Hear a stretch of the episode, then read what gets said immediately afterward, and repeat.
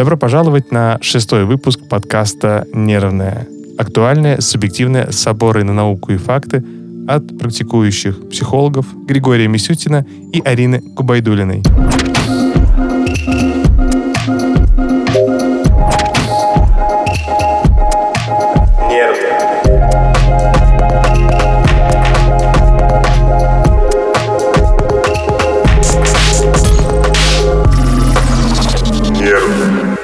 Гриш справился.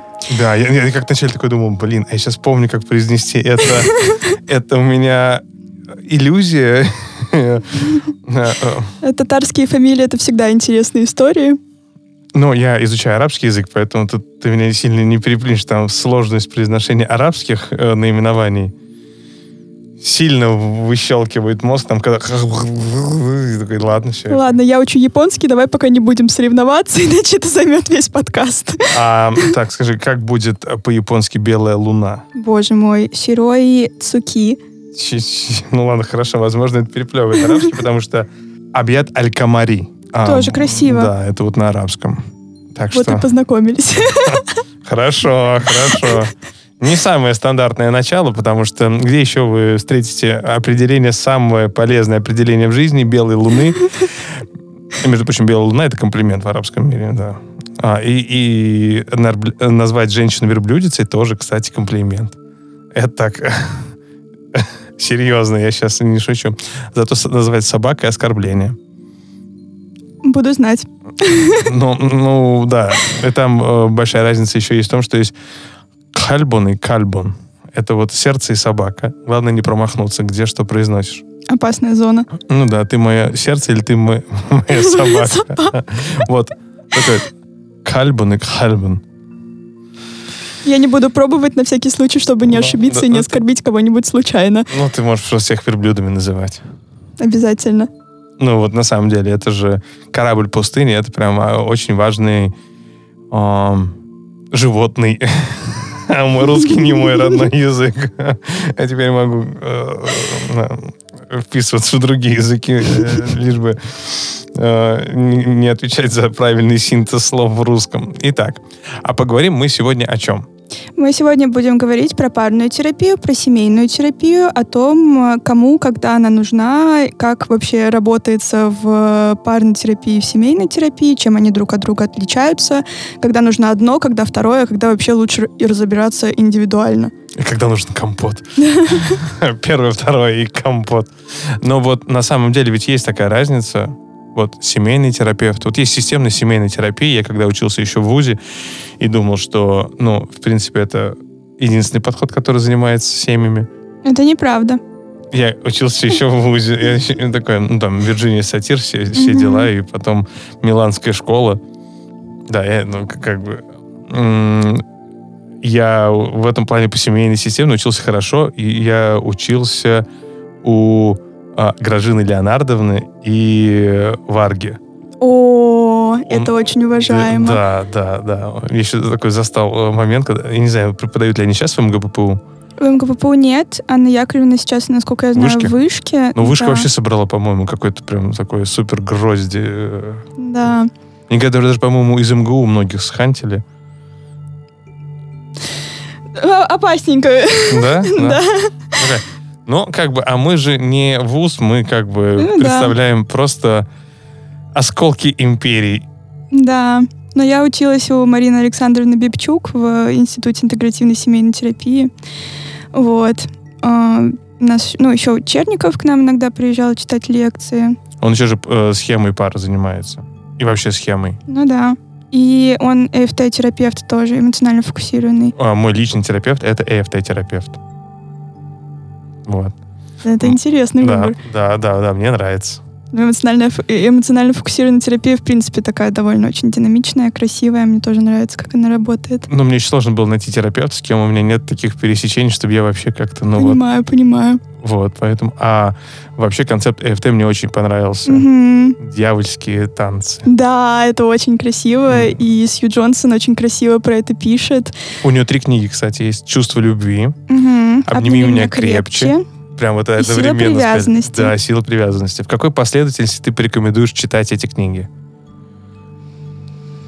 Ой, Ну, я сама начинала с силы привязанности, я так решила начать с конца почему-то. Ну вот я хотел сказать, вот ты сейчас так прям меня удивила. Да. А ты на английском читала? Нет, я читала на русском. А, то есть ты недавно начала их читать? Ну, а, я... Ну, сколько? Уже несколько лет прошло, мне кажется. А, да. А я просто думал, что «Сила привязанности» вышла в этом году. Нет. А, ну, я просто если я слоупок. не конфабулирую. я просто слоупок и такой, я думал, ладно, думаю, ты в этом году только начала читать их. М, «Силу привязанности» очень рекомендую. Да. Но, я, ну, правда, ее поставил бы мгм. третьей в этом списке. Ну да. потому что она скорее уже вот, ну, а, пожалуй, это вот вторая книга, которая лучше да, описывает э, теорию привязанности. Мгм. Мне очень нравится, как описана привязанность у Гордона Ньюфилда. Не читала. Но это больше те, кто с детьми совсем Мгм. э, работает. У Гордона Ньюфилда есть э, чуть другое описание привязанности, не вот по Болби, Мгм. потому что ну, вообще вот нити у него, по-моему, называется один из главных трудов. Не помню, как или эмоциональные нити. Вот Мгм. я вот помнишь, там вот как, как эти э, соцсети, которые новые. А, Ага. ну, вот, вот, я э, вот прям вот, я не помню, то есть мне сейчас так в голове конфу- законфабулировало, что труд Болби называется как и аналог Твиттера. Или, или, или- или мне э, так просто...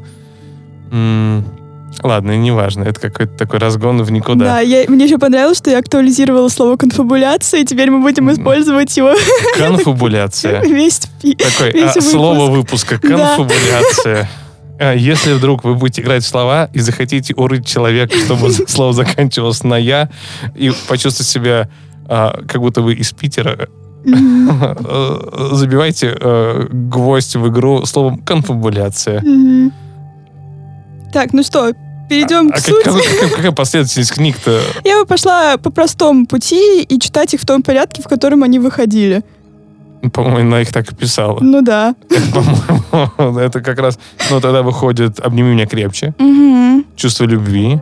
Она прямо на следующий год вышла. Мгм. В девятнадцатом, по-моему, году. Или восемнадцатом. А, потом вышла...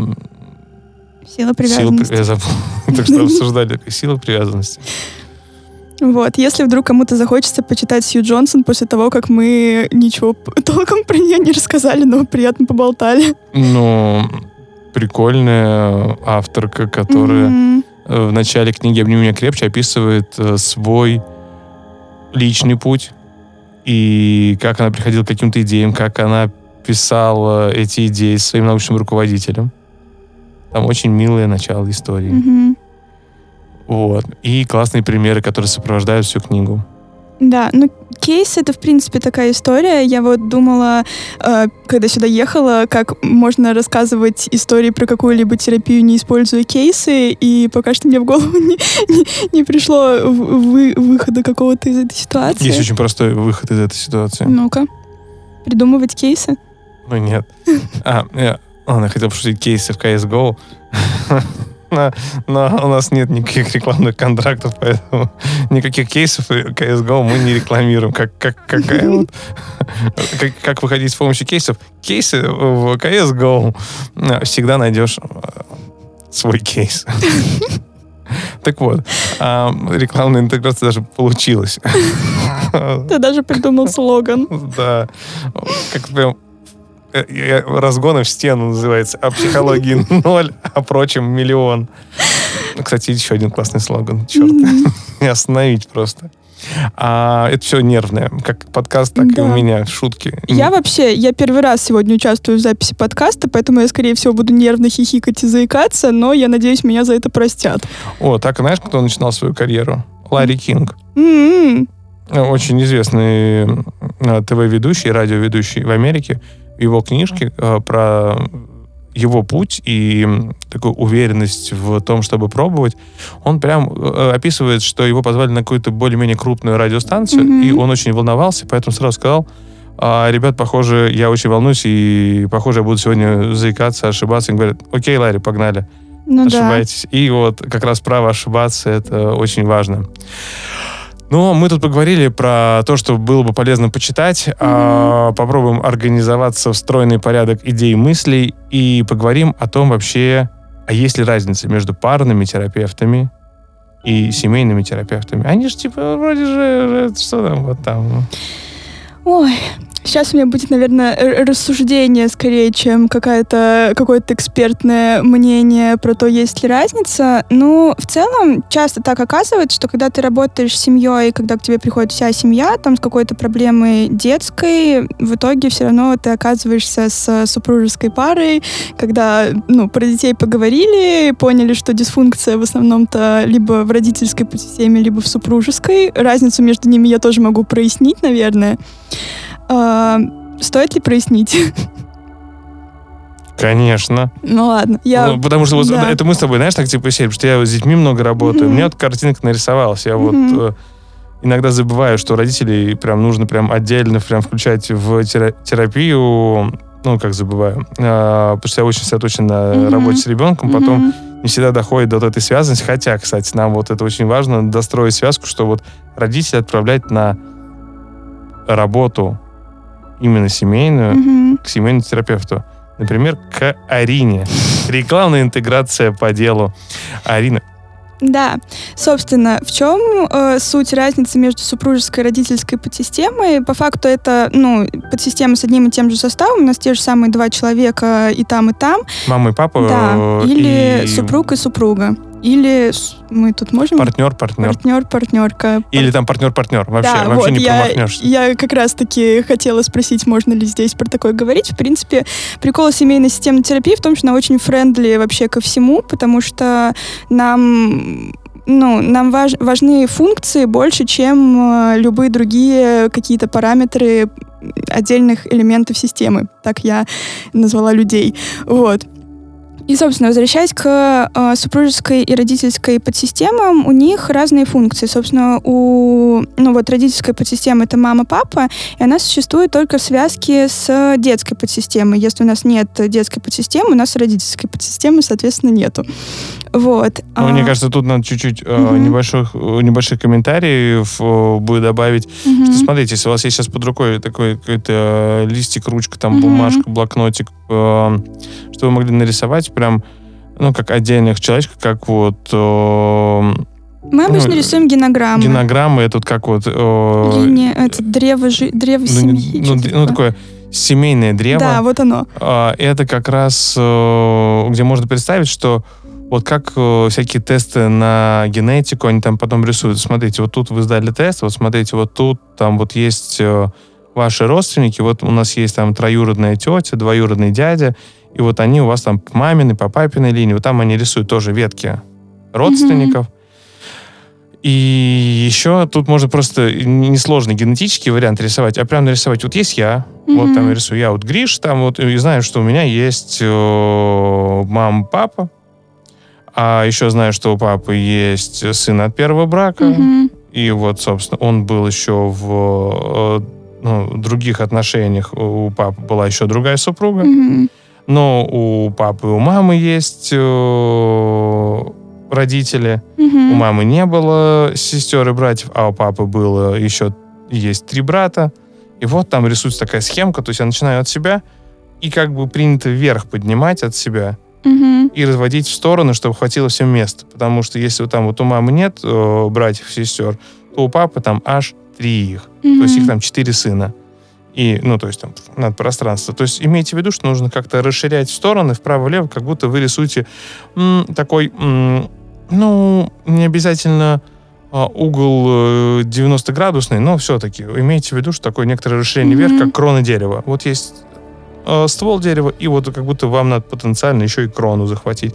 Надеюсь, мои метафоры и образы вам пригодились. На самом деле есть даже целая ну, техника, которая так и называется ген- ну, семейная генограмма или реконструкция семейной истории. Когда Я учился. Да, Я- но я на да, всякий да, случай да. рассказываю, дополняю. Вот. И есть целые терапевтические группы, которые построены вокруг э, реконструкции семейных историй, когда люди собирают информацию про своих пра-пра-пра-предков, и э, ну, в семейных историях рода иногда скрыты очень большие ресурсы. Ну, там, если мы не говорим про какие-то повторяющиеся семейные паттерны, там, но... Это такое встречается очень Да, часто. и они, ну, ну, часто они прослеживаются, как только начинаешь там смотреть, э, ну вот, скажем так, системно.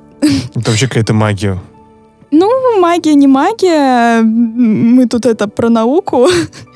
Вот. Э, да, и когда вот рисуете такую большую генограмму, особенно когда задействуете в это еще и родственников, это очень хорошо, в принципе, работает на контакт там с а, родственниками за пределами вашей нуклеарной семьи, то есть э, ваш там супруг, дети или супруга и дети, а, но еще и на расширенную семейную систему, там, когда вы приезжаете к прабабушке в какую-нибудь глухую деревню, и она рассказывает вам про своих братьев и сестер. Очень много иногда интересных историй э, вскрываются, и они, в принципе, помогают чувствовать очень большую опору на свою семейную историю, на то, что я как бы появился вообще-то не из ниоткуда, и у меня есть большой такой пласт еще... Контекст. Да, еще пласт контекста, да.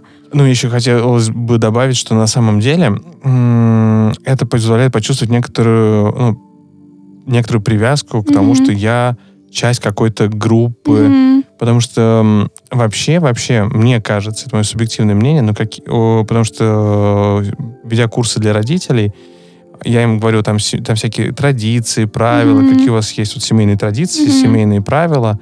И это очень часто такой вопрос, в котором виснет пауза. Mm-hmm. А, и когда начинаю объяснять, ну, смотрите, вот есть э, у Стивена Кови в книге «Семь навыков высокоэффективных семей», каких-то еще Гордона Ньюфилда, mm-hmm. Дебора Макнамары, ну, это прям, ну, последователи Ньюфилда.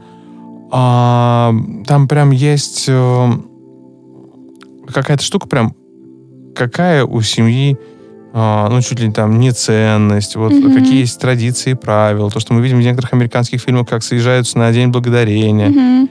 А у нас как-то прям вот такое ощущение, что это мое представление субъективное.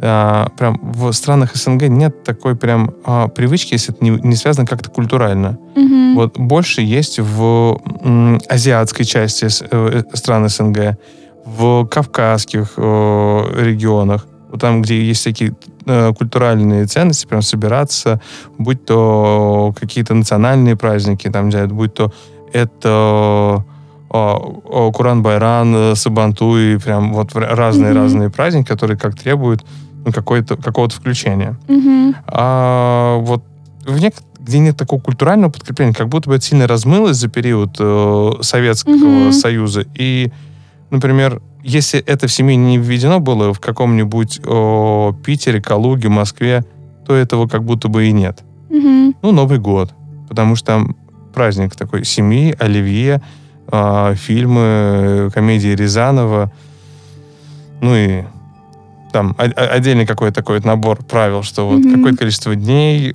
будет посвящено просмотрам фильмов и там, не знаю, там, ну, опять же, для кого-то семейные правила были ходить на каток, на лыжах, и либо они есть, либо нет. Mm-hmm. А разговор для некоторых впервые начнется про семью, потому что э, где-то вообще было не принято ни о чем говорить, э, где-то не, было не до этого, и в итоге сейчас наступает такой момент, когда на терапии, когда человек вообще пытается разобраться с собой, с отношениями, появляются вопросы и появляется повод поговорить. А вообще, а, а как вообще мои мамы и папа вообще познакомились mm-hmm. вообще? А как, как, как, как это вообще было-то? Ну, то есть, вот мы знаем, как познакомились о, главные герои в теории Большого Взрыва, еще где-то мы можем рассказать, там, кто, где, когда, там, в каком, может быть, эпизоде, в каком сезоне они расстались, встретились. А знаем ли мы историю про родителей? Mm-hmm. А это те люди, с которыми мы вырастали и учились у них некоторым mm-hmm. паттернам, просто потому что мы смотрели на них. Мы какие-то словечки подхватили, какие-то фразочки, слова нас, может быть, даже бесят. А какие-то прям ну, греют душу и сердце. Потому что э, какие-то традиции, что-то готовить, э, что-то делать, могут нас возвращать в прошлое, прям как телепорт. И вот это все важно. Ну, иногда это еще ну, э, покрыто такими какими-то тайнами в семьях, что детям часто не рассказывают какие-то истории жизни родителей. Это тоже разговор про границы между подсистемами, там, в зависимости от, ну, от того, насколько они проницаемые, непроницаемые, жесткие и так далее.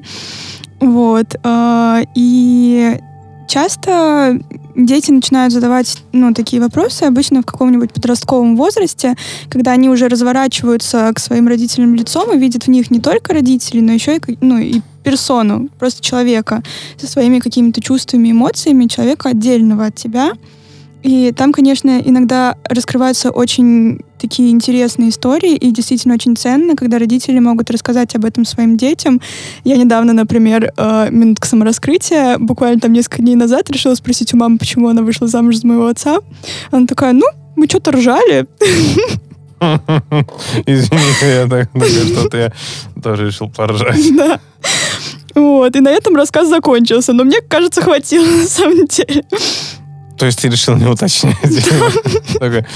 «А, а, ладно, не так важно. Ну, мне кажется, погуляю, что ли, Достаточная причина, на самом деле, для того, чтобы выйти замуж за человека, просто потому что вам вместе смешно. Ну да. Но, но нет, нет, сейчас смотри, вначале хотел поиронизировать, потом подумал, ну, в принципе, если удается а, чувствовать расслабленность, комфорт рядом с этим человеком, так это ведь такой же, как вот э, раскрытие, что можем делиться чем-то, своими переживаниями. Mm-hmm. И это также может э, объединять людей, как секс, как, mm-hmm. не знаю, тактильный контакт, будь то прикосновение или поцелуй. И вот тут выходит так, что вот в какой-то момент смеяться вместе mm-hmm. тот же самый опыт эмоционального соприкосновения. Да, это история такая про близость, про интимность, и это часто такие достаточно ценные истории, э, когда ну, когда ты просто соприкасаешься с другим человеком и с внутренним ребенком другого человека, потому что смех это же всегда про такую игру. И э, я недавно вот, э, когда была на летней школе, меня немножечко развернули к мультфильму, который называется «Душа», а пиксаровский вышел. У нас он будет в киноклубе, между Отлично. прочим, в конце августа. Вот. И там э, есть понятие, как джазовать. И да. в какой-то момент мы действительно учим э, семейную пару или вообще всю семью вместе джазовать. И это такой момент про игру, про то, как мы соприкасаемся детскими какими-то своими частями друг с другом. И это иногда история намного больше про интимность, чем тот же самый секс, хотя он, он тоже он так, про такую телесную больше близость, а тут именно про эмоциональную. Ну, мне кажется, э, вообще сама идея, э, ну, такого прям а, э, только секс, она прям mm-hmm. э, как будто бы э, сильнее раскручена, как будто бы секс много может сразу потребности закрыть, как и физические, и эмоциональные, mm-hmm. не факт. И вот тут как раз можно научиться не джузовать, mm-hmm. и сам секс пропадет. Mm-hmm. Потому что тут как раз, когда нет этого эмоционального заряда, то и до какой-то э, такой естественности, непосредственности, открытости и любопытства не дойдет, потому что на это нет ресурса. Потому что, ну, казалось бы, а что может быть интересного там вот в партнере? Ну, вот вряд ли он меняется и трансмодифицируется как-то каждый, каждый раз. Ну, что... вообще-то... А, а, ну, нет, я имел в виду, что, ну, прям, ну, мы можем смотреть с любопытством mm-hmm. и находить то самое новое, о чем мы могли не догадываться, не знать. Но все равно это каждый раз такая история про разное настроение, разную да. ситуацию, разное просто вот какой у меня был сегодня день, вот когда мы встретились с моим партнером в квартире, как мы про это поговорили, как мы решили вообще, хотим ли мы заниматься сегодня сексом или нет, как мы договорились, хотим ли мы или нет. И в целом секс — это история еще и про уязвимость. И иногда вот этот страх уязвимости, он блокирует все остальное. И любопытство, и какой-то такой здоровый интерес, и интерес там к себе, к своему телу, к партнеру, к телу партнера. Иногда вот эта уязвимость, она настолько схлопывает просто границу, что у нас просто туннельное зрение такое, сейчас бы это просто пережить. Ну, или э, какой-то момент, ну, про отношения тоже, э, люди могут ну, на мой взгляд, очень боятся того, что вот, вот сейчас они приблизятся к тому человеку, который им интересен, они, возможно, интересны этому человеку. Ведь а, страшнее стать э, счастливее, потому что как быть несчастными, большинство из mm-hmm. нас умеет, знает. Это знакомая тропинка и история. Вот попробовать что-то другое, а, раскрыть новые паттерны отношений, например, не спешить в отношениях, не за один день выходить замуж, жениться, съезжаться. Для, кого, для кого-то, может быть, это открытием, но мы очень часто повторяем некоторые паттерны, хотя сами того не замечаем, mm-hmm. когда пытаемся быстро получить подтверждение, значим, значима ли я, значим ли я. И вот это все прям как-то интересно э, разбирать, mm-hmm. в том числе. И в том числе, э, возвращаясь немножечко к э, нашему фокусу. Да, спасибо. Гриша, большое. Гриша показывает мне большой палец. Ну, это в том числе то, чему мы учимся на парной терапии. Вообще, я люблю парную терапию, потому что это такая немножечко ленивая работа для терапевта, когда э, ну, потому что на самом деле твоя задача как терапевта не поддерживать клиента, а научиться, ну, как бы партнер, ну вот им с партнером поддерживать друг друга. И поэтому там, когда один из э, пары плачет, обычно это выглядит как э, ну, как вы обычно поддерживаете друг друга? Обычно они зависают такие, а как мы поддерживаем друг друга? Там, ну, давайте спросим. Мгм. Вот вы сейчас плачете, как бы вам хотелось, чтобы вас поддержали? Ну, как схема терапии пар Мгм. также. Ну, м, терапия пар, я думаю, она же есть, но сейчас я не знаю, в каком подходе нету отдельного сегмента про семейную там Ну, в схему в терапии. DBT даже в DBT, в DBT даже есть. Вот. Но, так, возвращаясь, вот, ну, Извини, пожалуйста. да, это обычно, ну вот, вы сейчас плачете, как бы, как бы вам хотелось, чтобы вас поддержали. Там все, ну, отвечают по-разному. Иногда там я хочу, чтобы меня обняли, там, или я хочу, чтобы меня поддержали за ручку, или я наоборот хочу, чтобы меня сейчас не трогали, просто дали мне плед и две минуты не задавали никакие вопросы. Мы киваем, поворачиваемся к партнеру, ну, как вот для вас сейчас? Комфортно ли было бы обнять там вашего партнера или партнершу? И обычно говорят, ну, да, ну, там, давайте. И, э, ну, и как бы, и все, и система сама стабилизировалась внутри себя, и там не надо особенно включаться как-то в эту историю. Мы просто об- обучаем э, партнеров включаться друг в друга и задавать друг другу вопросы. И здесь очень здорово, когда есть котерапевт, потому что и парная терапия, и семейная терапия часто ведется тандемом психотерапевтов. А, обычно это, ну, два терапевта, мне кажется, всегда. Ну, либо, либо один, либо два, обычно не больше. Вот. И здесь очень здорово, когда есть котерапевт, и мы можем вот в котерапевтической паре в том числе показывать, как выглядит со стороны здоровая коммуникация. И когда мы просто можем повернуться и спросить там, вот, я сейчас думаю, что стоит сделать вот так-то. Ты сейчас со мной согласен или согласна? Там, и Самое классное, когда котерапевты не согласны друг с другом, потому что здесь мы в том числе показываем, а как конструктивно э, принимать решения в том, ну, в том положении, когда мы конфронтируем. И, собственно, в парной терапии почти всегда я, когда э, начинаю работу, первое, что я делаю, это учу людей ругаться.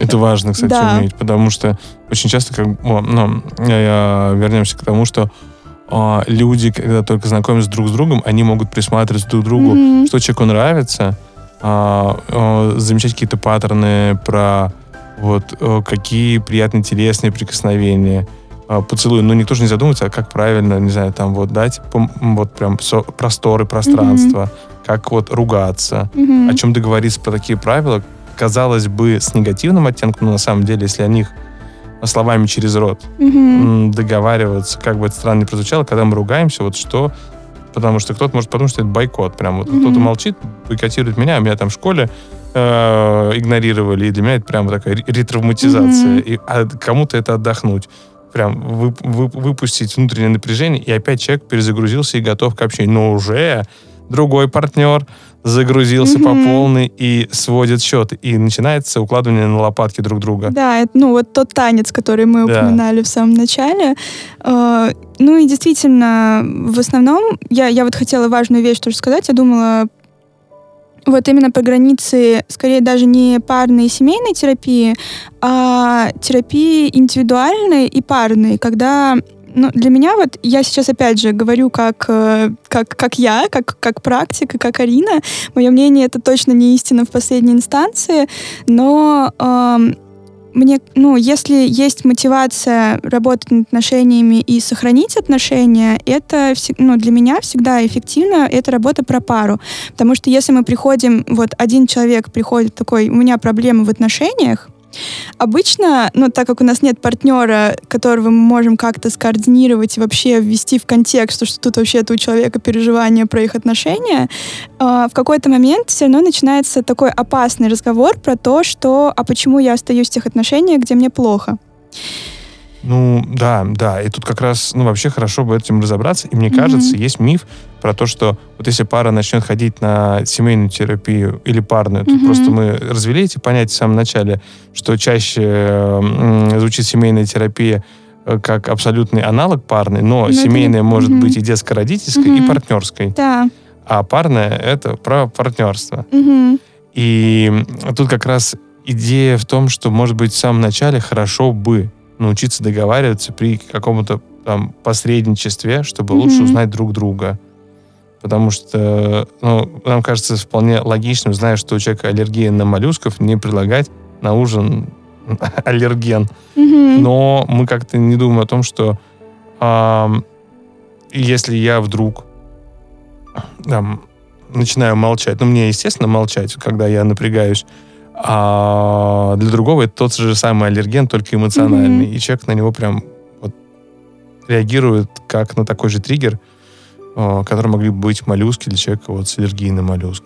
Да, и в, таком, в такой ситуации важно научить людей прояснять, что, собственно, происходит, потому что, ну... Э, Посмотреть со стороны, да. чтобы они увидели, как эти паттерны работают со стороны, mm-hmm. и что на самом деле никто из них не плохой, не плохая, mm-hmm. все хотят быть хорошими, только вот Иногда из-за боли и напряжения непонятно, что происходит. Но и надо признать, что иногда нас ждут открытия. Не самые приятные.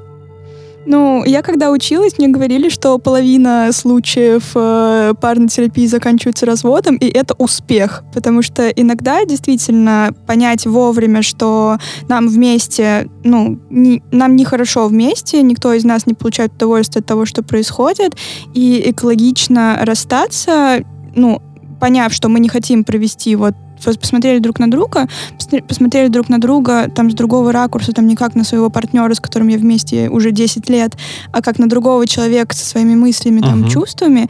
И иногда это, наоборот, работает на сближение, а иногда мы понимаем, что, ну, я вот сейчас его увидела, я понимаю, что я не хочу провести с этим человеком еще 10 лет, и мы смотрим друг на друга и принимаем совместное решение, что, ну, наверное, стоит закончить как-то эту историю.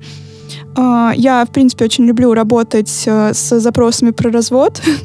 Я не знаю, вот... вот Сейчас такой запоминайте. Арина любит работать с запросами э, на развод. Но мне кажется, еще вообще иногда людям полезно разобраться, что у них происходит в отношениях, потому что я и такого, такой минуткой самораскрытия в некоторых отношениях я вообще не понимал, что происходит.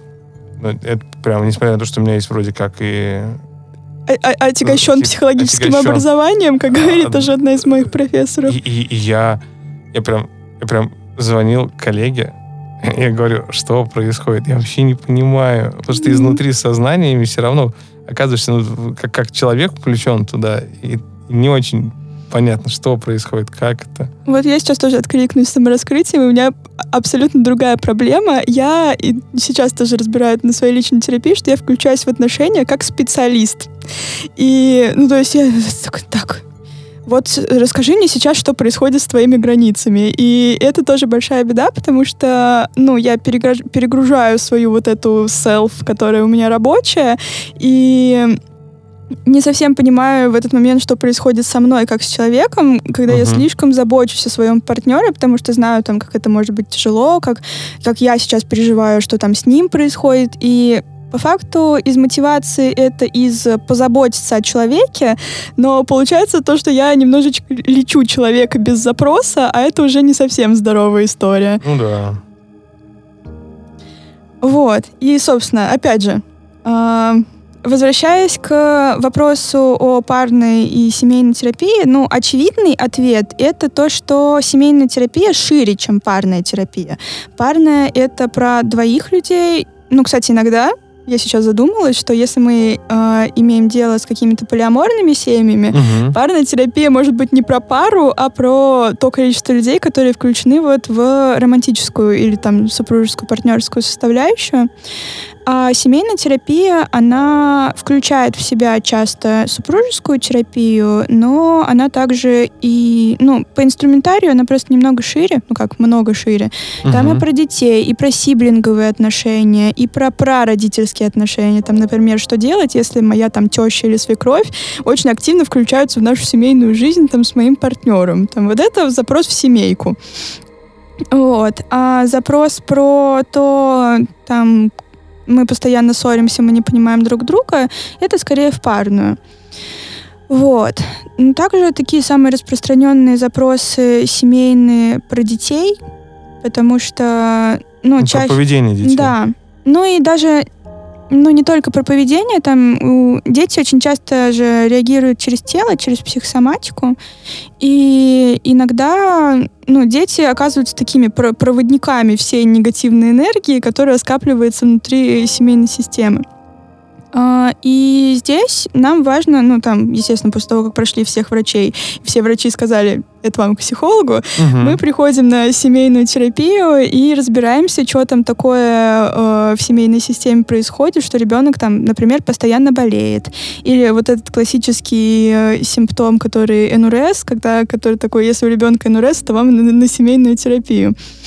А, и в целом, когда мы, ну, у меня, вот я, например, как человек, который семейный системный терапевт, я не работаю с детьми отдельно до подросткового возраста, потому что чаще всего, если там с ну, все равно приходится работать с семейной системой, если ты работаешь с маленьким ребенком отдельно. А, это я выяснила на третьем курсе, когда проходила практику в нейрокоррекционном центре для совсем маленьких детей, там от э, полуторагодовасиков до а, ну, у меня, по-моему, дети были до 7 лет. И там, ну, понятно, что происходит какая-то работа, но как только ребенок возвращается в свою систему, очень часто эффективность этой работы значительно снижается, если вообще не сходит на нет. И у меня здесь есть замечательная история. Я когда читала лекцию в Ганушкино по семейной терапии, uh-huh. мне очень ну, отозвалась там специалистка, которая там работает. Она говорит, я 14-летнюю девочку лечила от депрессии, она у нас лежала в больнице, потом она ну, амбулаторно приходила там раз в неделю на сеанс, и как только она вернулась обратно, ну, в смысле, вернулась в семью, там ей прилетело, ну, у нее было значительное улучшение, ей прилетело, ну, что ты улыбаешься? И все. И, и, и ребенок пришел обратно к своему специалисту и такой, а что это я улыбаюсь? Действительно. Ну-ка слезы вытри. Да. Вот. И, собственно, да, когда ты работаешь с ребенком, все равно приходится как-то включать семейную систему, потому что ребенок, возвращаясь туда, занимает свою привычную позицию. А привычная позиция — это часто та проблема, с которой к нам вообще-то обратились.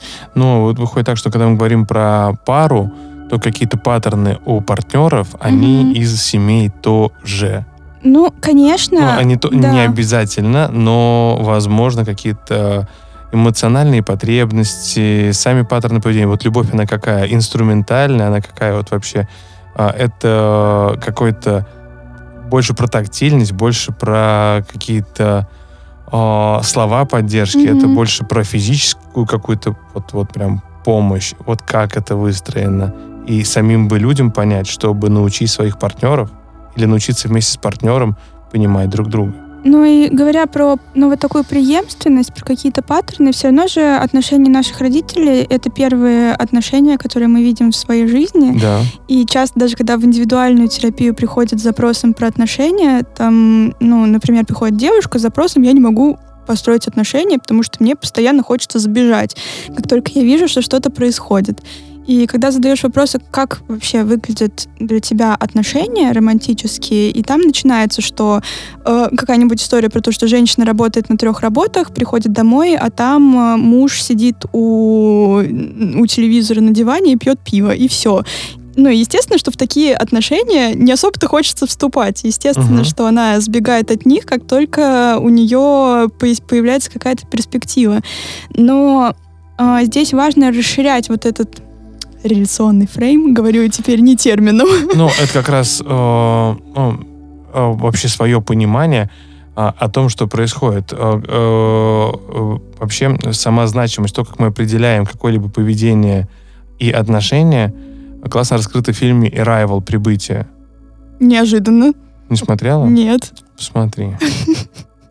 Но мы э, как раз э, надеюсь, что какие-то полезные вбросили идеи вам. Может, о чем-то вы хотите спросить. И, может быть, вообще хочется разобраться в каких-то вопросах. Мы можем потом уже в каком-то эфире это подразобрать. Да, мне кажется, просто мало времени. Я... Так и без Да. обратной связи тяжело, потому Мгм. что вот мало кто э, хочет понять ответ на вопрос. Вот есть какой-то, условно, там, там, вот есть такие запросы у клиентов, клиенток. Там вот есть э, прям молодой человек, вот он там вот э, спрашивает, как у меня дела, и вроде Мгм. вообще классно проявляет знаки внимания. Но вот я его игнорирую, Мгм. а вот есть, например, там вот другой, который через пень-колоду отвечает, я все никак не могу понять, а вот мы куда-то вообще будем двигаться или нет. Чего по избегающему типу привязанности и выбору недоступных партнеров. Да, да, да, да, да, потому что, а, потому что мы все знаем, как быть а, несчастными и супер, супер страшно. Это не на хоррор-квест ходить, это прям вот, вот жить. пожить, начать для тех, кто моментально вступает в отношения. А, будь то, не знаю, секс после первого какого-то еще свидания, съезжаться вместе, выходить замуж, жениться. Ну, все, сразу, понятно. А давай походишь, повстречаешься месяц на свидание.